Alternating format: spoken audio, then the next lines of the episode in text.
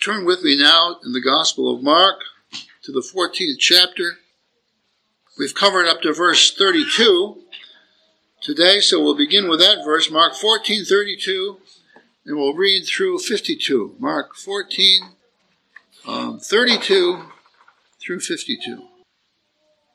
Beginning to read with verse 32, hear now the word of the Lord.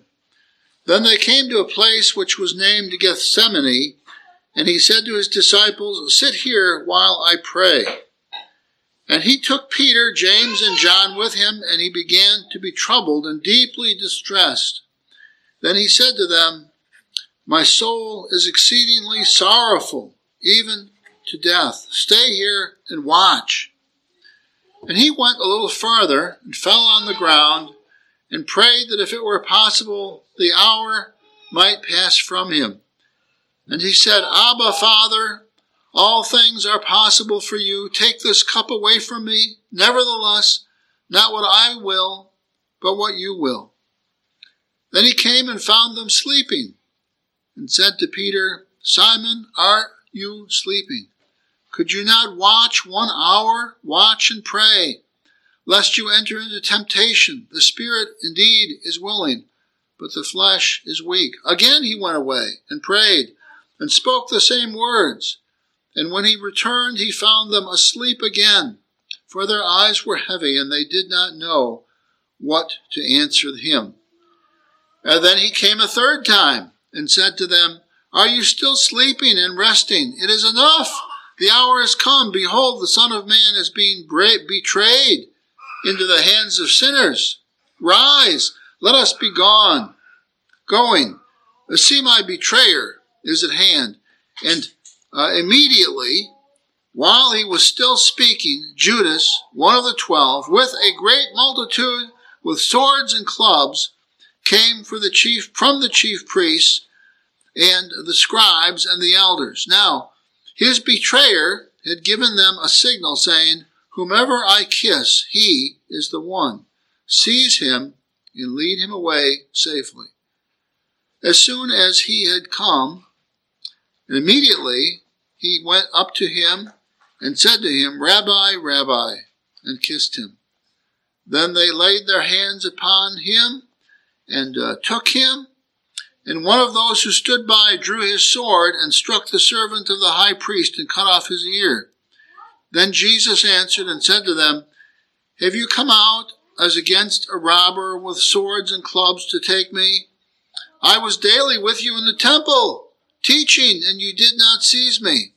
But the scripture, the scriptures must be fulfilled. Then they all forsook him and fled. Now a certain young man followed him, having a linen cloth wrapped around his naked body. And the young man, the young men laid hold of him, and he left the men, he left the linen cloth and fled from them naked. May the Lord bless this reading uh, to our good understanding. Is this passage of Scripture uh, a description of defeat? It certainly has elements of defeat, but in terms in terms of the overall thrust of it, is it a description of defeat? That's the way many have treated it as they as they have preached through it in this season we've just passed through, uh, according to the church calendar that men have invented. We've passed through the Easter season when these things come up uh, in the church's life, and they focused on the crucifixion of Jesus Christ and uh, and uh, its uh, uh, its themes of, of defeat and crucifixion and these kinds of things. But I ask you the question: Is this a uh, is this really a description of defeat? Is the is defeat the main theme or the underlying theme of this passage, or is defeat is simply a factor in the passage, uh, the destruction of our Lord Jesus Christ? And I would argue that even here, where the Bible looks upon and studies the idea of defeat, the defeat of Christ, even here, there is this idea that our Lord's defeat was for a higher purpose, for the salvation of the elect, for the, the saving of uh, his sheep. He said, I lay my, my life down for the sheep. Uh, my sheep hear my voice and they follow me. The implicit idea here is that Christ would live again and that he would preach again and that his sheep would respond to his word. And so we cannot, we cannot see this, um, this passage as, um, as an end all. It describes the context of how our Lord entered into redemption and saved us from our sin. But the, the suffering does not go on forever. And in fact, the resurrection very quickly followed this defeat. And it's out of the resurrection and the ascension that we get the uh, restoration of the church, the church age, and up to our present day. So, um, uh, this this passage of scripture, in its in its story of defeat, it shows us really man's prospects pre-resurrection. What, how would man behave, or what would man's uh, success be in the flesh without the power of Christ? And that comes through very, very loudly here in this passage. Without Christ, without the resurrection, without the, the Holy Spirit, we are in a sad decline, brothers and sisters. We do not have much hope. In the same way that the disciples were such losers in the, in the garden there as Jesus beckons them to pray, so we are. We need his help. And this passage describes for us both our weakness and then the latent or the hidden strength that is building up within our Lord Jesus Christ, and uh, which finally flowered in the resurrection and the ascension. So um, uh, this does not. Uh, th- this shows us our great need, but not it, uh, but not um, not to describe the church's not to describe the church's future. When I think of when I think of the Church of Rome, especially here, I think of a church that glories in defeat. The, the Church of Rome glories in the crucified Christ. It's the, the, the, crucifix with the crucified Christ on it that adorns all of their churches. Uh, the defeat of Christ. No, no, no. Protestantism has an empty cross because Christ was taken down and Christ, he, that we do not minimize the cross, but neither do we minimize the Christ of the cross who rose again from the dead and ascended on high to keep, to take captivity captive and to, to to direct the Church of Jesus Christ that she might take her rightful place in the world. So we see this manifested here in terms of Christ, first of all, because we see his sorrow in verse 34. Um, he said to them, My soul is exceedingly sorrowful, even to death. Stay here, watch, and pray. Our Lord Jesus manifests this tremendous consternation, this tremendous discouragement uh, when he thinks about the weight of sin that he must bear. But he does not draw back from it. He, t- he takes a square look at it. He recognizes its awful weight. He asks his heavenly Father if he might, if he might be uh, escape it in some uh, unimaginable way. But then he says to his Father, thy will, not mine, be done. But our Lord Jesus looks at the uh, looks at this and he does sorrow uh, uh, truthfully and really looking at what he must bear. The thing that we take so lightly in our lives, the sin that we live with, we are like we are like pigs and swine. You know, uh, they are they, they're made fun of by caricature and by story, by literature. They're made fun of because they can wallow in the mire and they, they, they don't they don't notice it. Uh, they love it. Uh, on the internet this past week, I know I noticed a kind of an illustration of that. There was this a lady with a white poodle had, had evidently just been cleaned, and the poodle uh, got to. They were walking along the road, and the poodle came to this muddy hole in the road, and the poodle just waded in and then started to glide along. And, and there was such a contrast between the, the clean white fur of the poodle or the hair of the poodle and then uh, this mire in which the poodle was in. We too infrequently are we bothered by this sort of thing. Uh, we we are bothered more, more by calls to righteousness, calls to repentance. How dare the Lord? How dare this preacher? How dare our Christian friend challenge us to leave the mire and the mud? Oh, it just feels so good. We want to get in and. And I remember myself when I was a boy. Uh, we had um, our backyard was a very low area, and um, and the gra- it had been a, a, a, a, bit of a pit at one time where they had taken uh, ground out. You know, I guess to use other places. It was already a, lower area. They'd taken this ground out, so we had a whole bunch of uh, bare areas that would not take well to grass, where um, when it rained, it got very muddy. And so we kids just gloried in that for a while. And every rainstorm, we would put our bathing suits on and we'd go out and we'd just slime around. You know, we'd get all muddy and slide. And it was a lot of clay soil, so you could slip. It was slippery and slidey. And, uh, and we made it. We made a great, great fun of it. But it is not so in the world of morality. It is not supposed to be so when it comes to righteousness and sin. We're supposed to have some realistic sense of, of cleanliness and filthiness. And we're supposed to want the clean and despise the filth. But that is not so in the world. So many of the comedies that we see on television and in literature, so many of these comedies are based on the, the, um, the filth of society. You know, the, the British are known, known for their supposed to be high, higher society, but if you watch British comedy, it is like, it's like one, I, in fact, I, it's hard to understand how they can, out of the creativity and the, dynamic of the human spirit, how they can find so many jokes on sex. It's just amazing how one after another after another allusion or uh, twist of tongue or whatever comes out on this.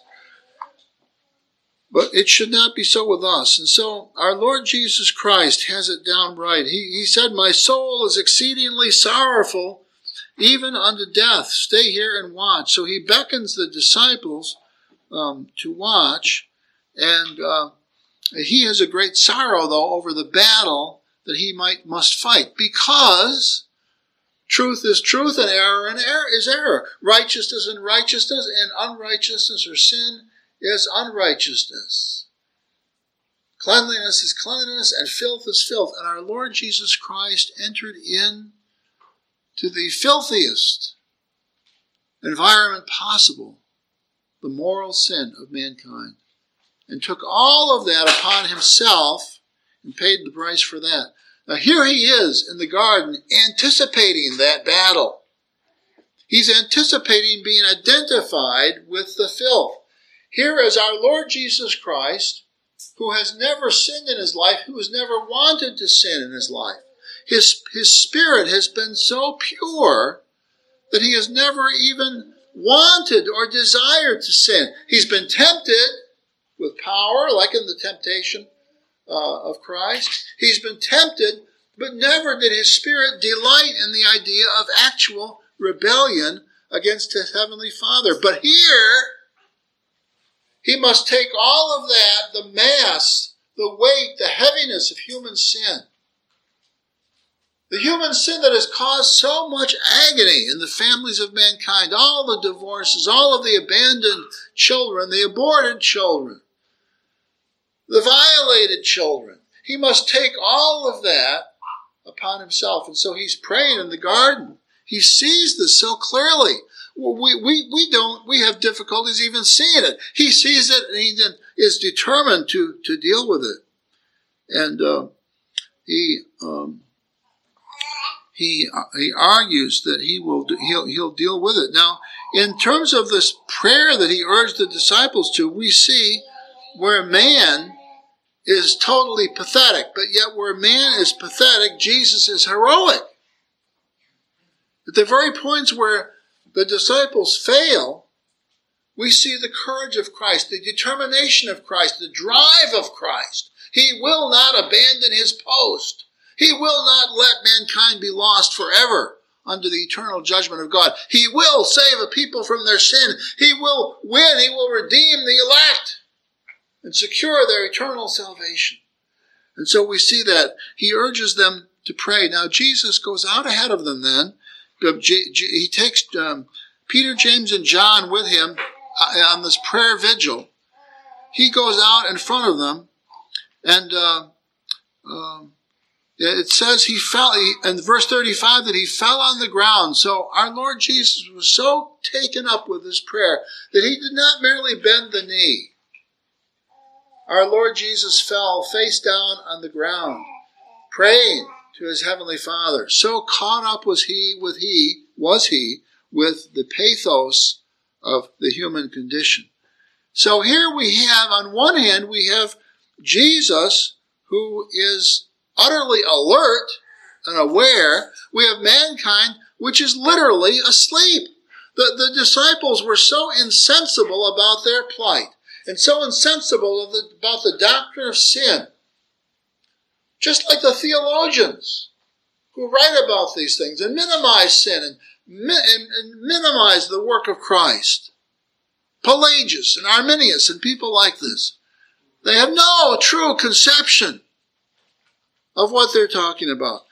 Jesus, on these very subjects, Jesus is prostrate on the ground, face down, arms out, petitioning his heavenly Father regarding his going through this process. We see that in verse 30, 37 through 40 through 41, uh, he beckons them to prayer, but the, the disciples cannot pray. They cannot keep awake. Jesus is doing the work, but they can't even pray for the workmen. Secondly, we see the repeated use of the means of grace by the disciples, and yet the means of grace are means of nothing for them because they give themselves not to it. Prayer is nothing, it avails nothing for them because of their frailty. Verses 35 through 41. But at the same time, uh, we see Jesus, verse 41 42, ready to challenge all comers. Verse 41 it says, And he came a third time and said to them, Are you still sleeping and resting? Then listen to these words. He says, It is enough. The hour has come. Behold, the Son of Man is being betrayed into the hands of sinners. Rise, let us be going. See, my betrayer is at hand. Here in these words, our Lord's determination. There's no quit in him. There's no deference to sin. There's no, there's no soft pedaling it. He's not going to make his peace with the world. Uh, uh, he is going to, he is going to take the, the bull by the horns, as it were, literally, the horns that could destroy him. But he was going to take them, and he, he says in verse 42, rise, let us be going. So we see a readiness to challenge, uh, to challenge that which he faced. And then a few verses later, verse 40, 48, and 49, I love it because we see Jesus again. Uh, after they after they arrest him, he says he answers and says to them, "Have you come out as against a robber with swords and th- clubs to take me? daily I was in the temple teaching. Why did you not seize me? But the scripture must be fulfilled."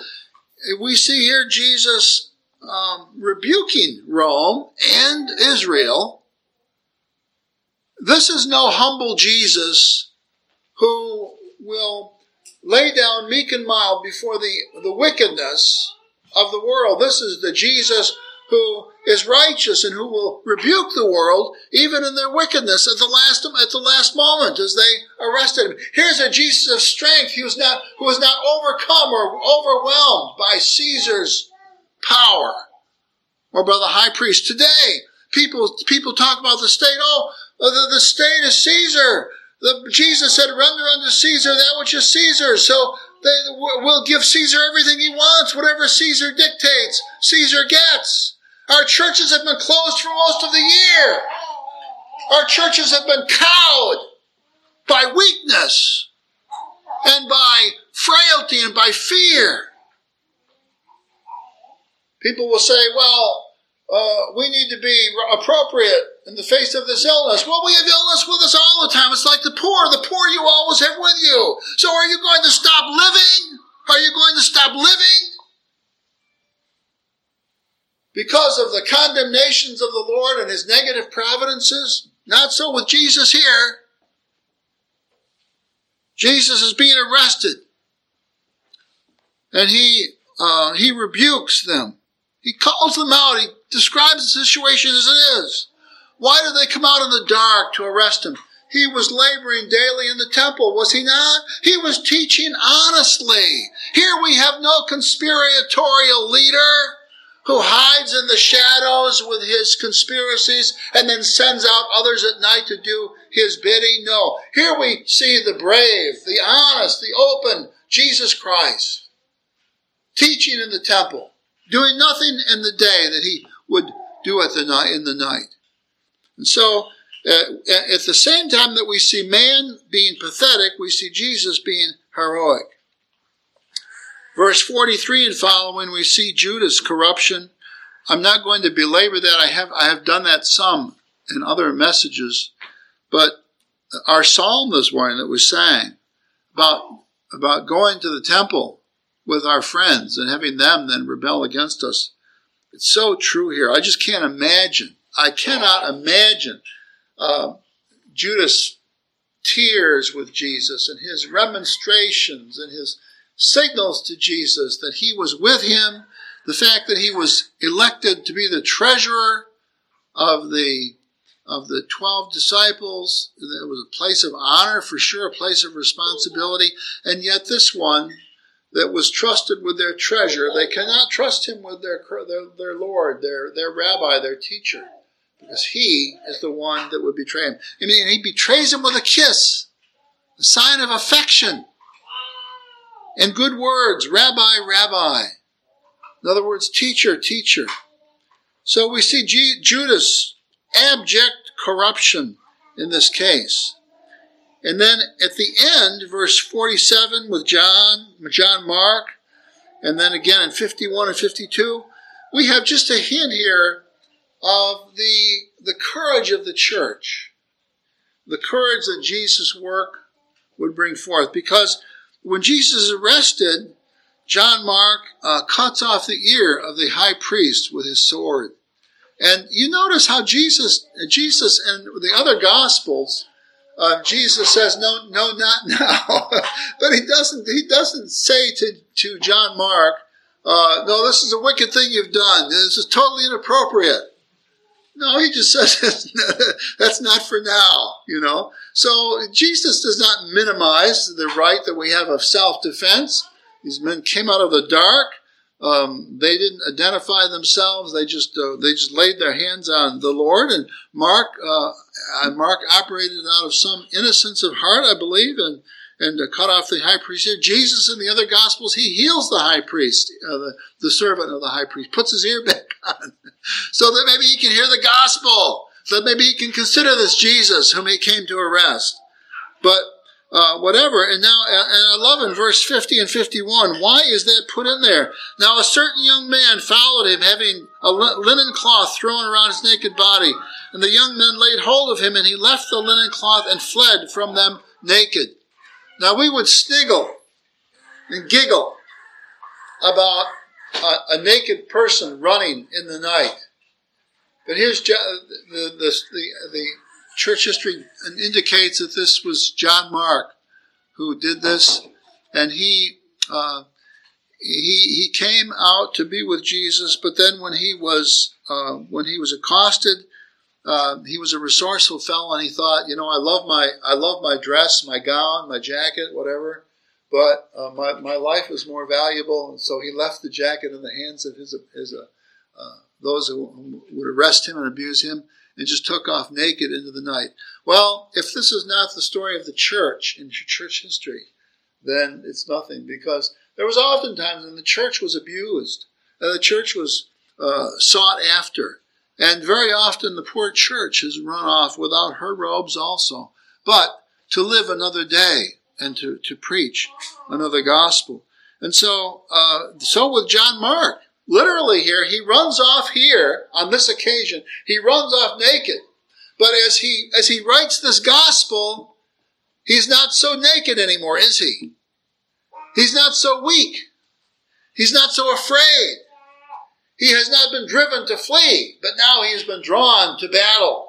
And the Gospel of Mark is a, a litany of the reasons why we have courage in the face of such things in this world and why we can be enthralled with the life of Christ and with especially with the death of Christ and the resurrection of Christ because John Mark turned from being a boy that fled naked into the night he turned to being a man who was willing to write a gospel about the Lord Jesus Christ and preach and teach about this Lord that he had come to so serve and so love.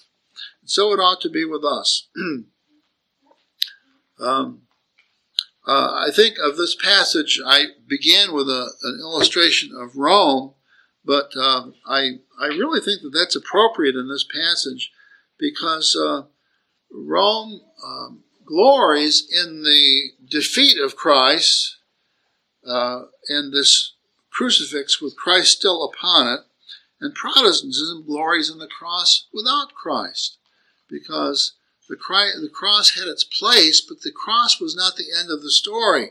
The empty cross, the empty tomb, the resurrected our Lord Jesus Christ, the ascended on high Son of Man. Now that is the Lord of the church. and um, so we we should see this not as a, a description of defeat.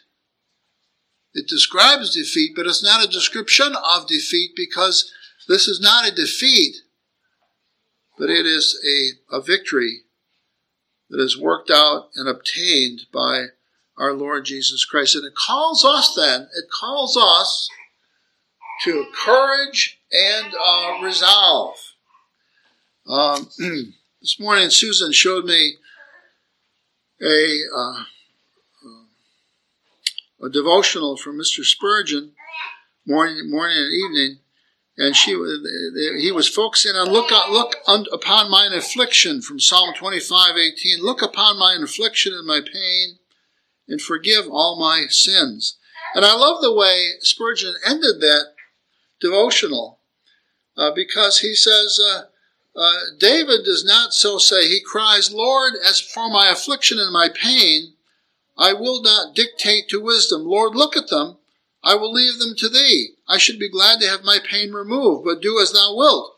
And this reminds us of Jesus saying, uh, uh, Thy will, but not mine, be done. But then uh, Spurgeon goes on and he says, But as for my sins, the psalmist David says, But as for my sins, Lord, I know what I want with them. I must have them forgiven. I cannot endure to lie under their curse for a moment.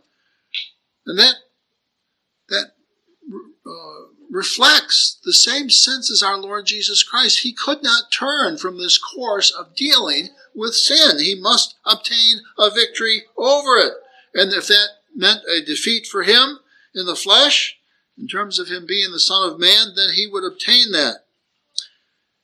Spurgeon went on to say, he says, a Christian counts sorrow high, lighter on the scale than sin. Me say that again. A Christian counts sorrow lighter on the scale than sin. He can bear that his troubles should continue, but he cannot support the burden of his transgressions.